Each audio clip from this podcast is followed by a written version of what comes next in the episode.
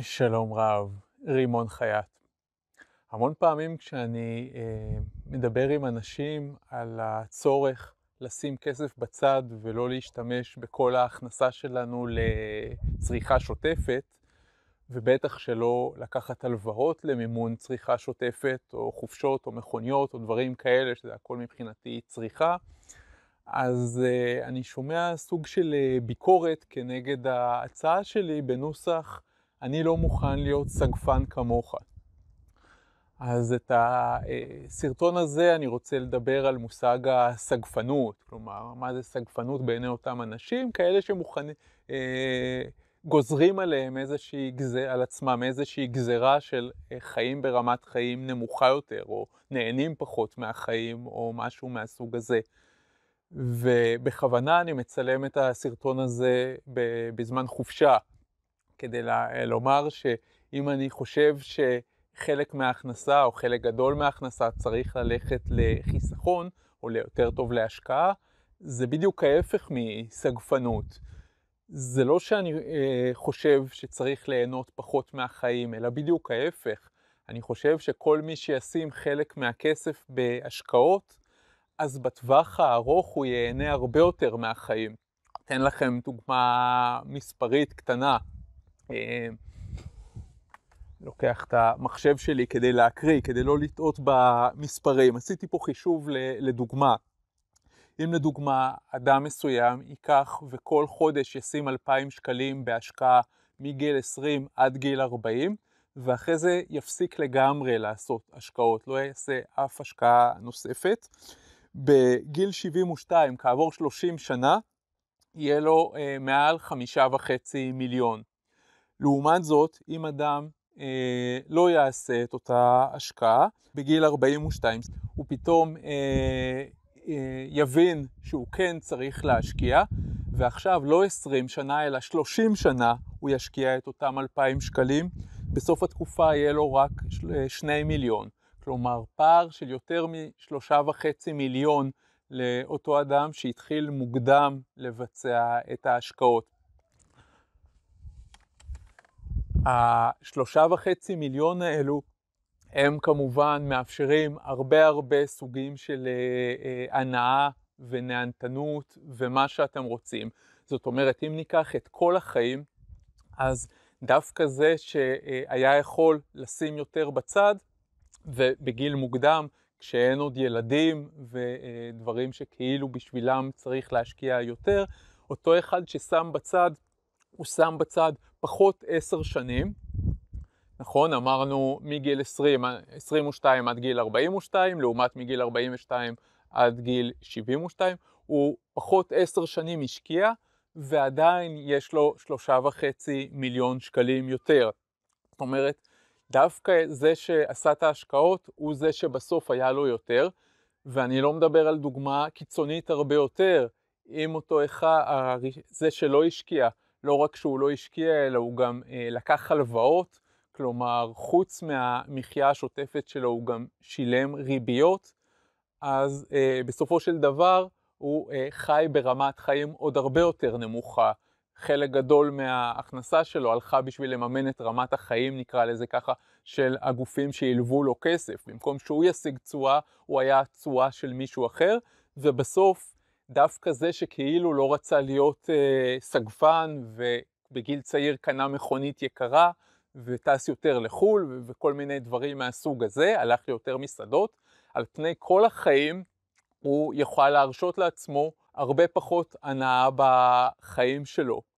אז קודם כל כדאי להוציא כל מיני מילים כאלה שהם כאילו מילות גנאי או דברים כאלה של אה, אני לא רוצה להיות סגפן או משהו כזה. התרבות שלנו, של הפרסומות וכל הדברים, גורמת לנו לחשוב שאולי זה אה, הצלחה גדולה יותר בחיים, כאשר אני עם אוטו יותר גדול, או בית יותר גדול, או כל מיני דברים כאלו, אבל בסוף אם ניקח את כל החיים שלנו, אז מי שנהג בדרך הזאת, גם יש לו אה, בסוף מכונ... פחות מכוניות ומכוניות יותר זולות, ולאורך הדרך הוא גם יחיה ביותר אה, לחץ וקושי וכל מיני דברים כאלו, ביחס לאותה הכנסה שהיה לו, או ביחס לפוטנציאל הכללי שלו. עכשיו, הרבה פעמים כשאני אומר את הדברים האלה, אז כל מיני ביקורות מגיעות. מי, מי יודע מה יקרה, ומי אמר שאני אגיע לגיל 70, וכל מיני דברים כאלו.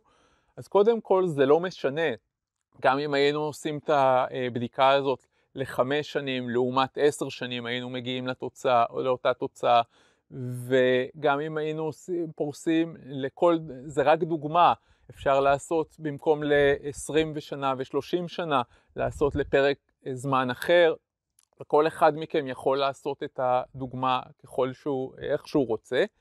יותר מזה אני אגיד לכם, נכון שאף אחד לא יודע על עצמו מה יקרה בעתיד, אבל הלשכה המרכזית לסטטיסטיקה מסתכלת על כל האוכלוסייה, ואם אתם רואים את הסרטון הזה אתם כנראה מבוגרים, ואם אתם אה, מבוגרים אז דעו לכם, אה, רבע מהגברים יגיעו לגיל 90 מתוך המבוגרים, לא התוחלת חיים הממוצעת שמדברת גם על תמותת תינוקות וכל מיני כאלו, חס ושלום, אבל המבוגרים כבר כן יחיו עד גיל מבוגר.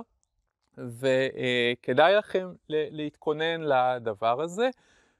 ואני אגיד עוד דבר, כשאתם רגילים לשים בצד כסף, אז בסופו של דבר אתם גם מבינים את הערך של הדברים, ואתם אה, מחנכים גם את עצמכם וגם את הילדים שלכם לערכים שונים באמת מאשר איזה מכונית יש לי, איזה אוטו יש לי וכל מיני דברים כאלו. אם היום אתם לא יכולים לשים כסף בצד, אתם אה, חנוקים ככה בהוצאות, ואתם לא יכולים אה, לשים כסף בצד, אז בואו תחתמו חוזה. חוזה מולי, אם אתם רוצים, וירטואלי, או חוזה מול עצמכם, שזה הרבה יותר חשוב.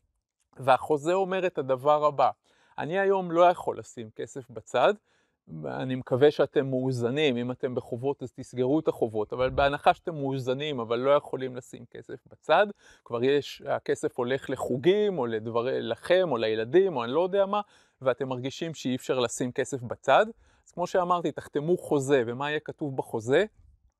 שבפעם הבאה שיהיה לכם העלאה בשכר, את אותה העלאה בשכר, אתם ביום שאתם מקבלים אותה, אתם עושים הוראת קבע לשים את הכסף הזה בצד. עכשיו אתם כבר לא יכולים להגיד שאתם לא יכולים, כי עובדה שאתם מסתדרים היום בלי התוספת לשכר, אז רק את התוספת תשימו בצד.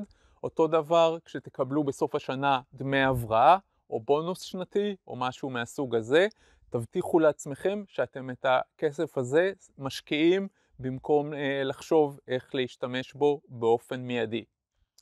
אם תקפידו לעשות את זה, אז כמו שאמרתי בהתחלה, בסופו של דבר יהיה לכם חיים של הרבה הרבה יותר רווחה. אז תודה רבה על ההקשבה. למטה יש כישורים שדרכם אפשר לקבל אה, תשע תובנות כלכליות שלדעתי הן יכולות לשנות את החיים שלכם, תובנות נוספות.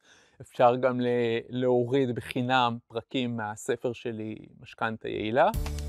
אה, ונשתמע בפרקים באים.